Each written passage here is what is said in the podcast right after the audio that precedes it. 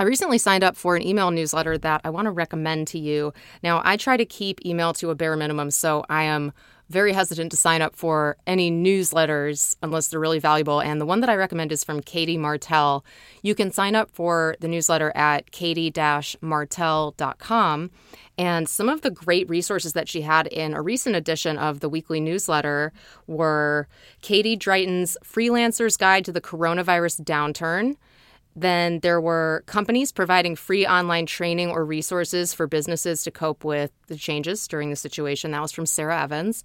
And Kate O'Neill's amazing thread of resources and alternatives to binge watching, things like virtual museum tours and great books to read. So you can get that all in Katie Martell's email newsletter. It's K A T I E dash M A R T E L L dot com to sign up.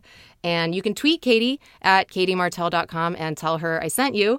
This is not sponsored in any way. I'm just sharing something that I found really nice and helpful recently. And these coronavirus resources were also positive and helpful, especially for anyone working from home or running your own business.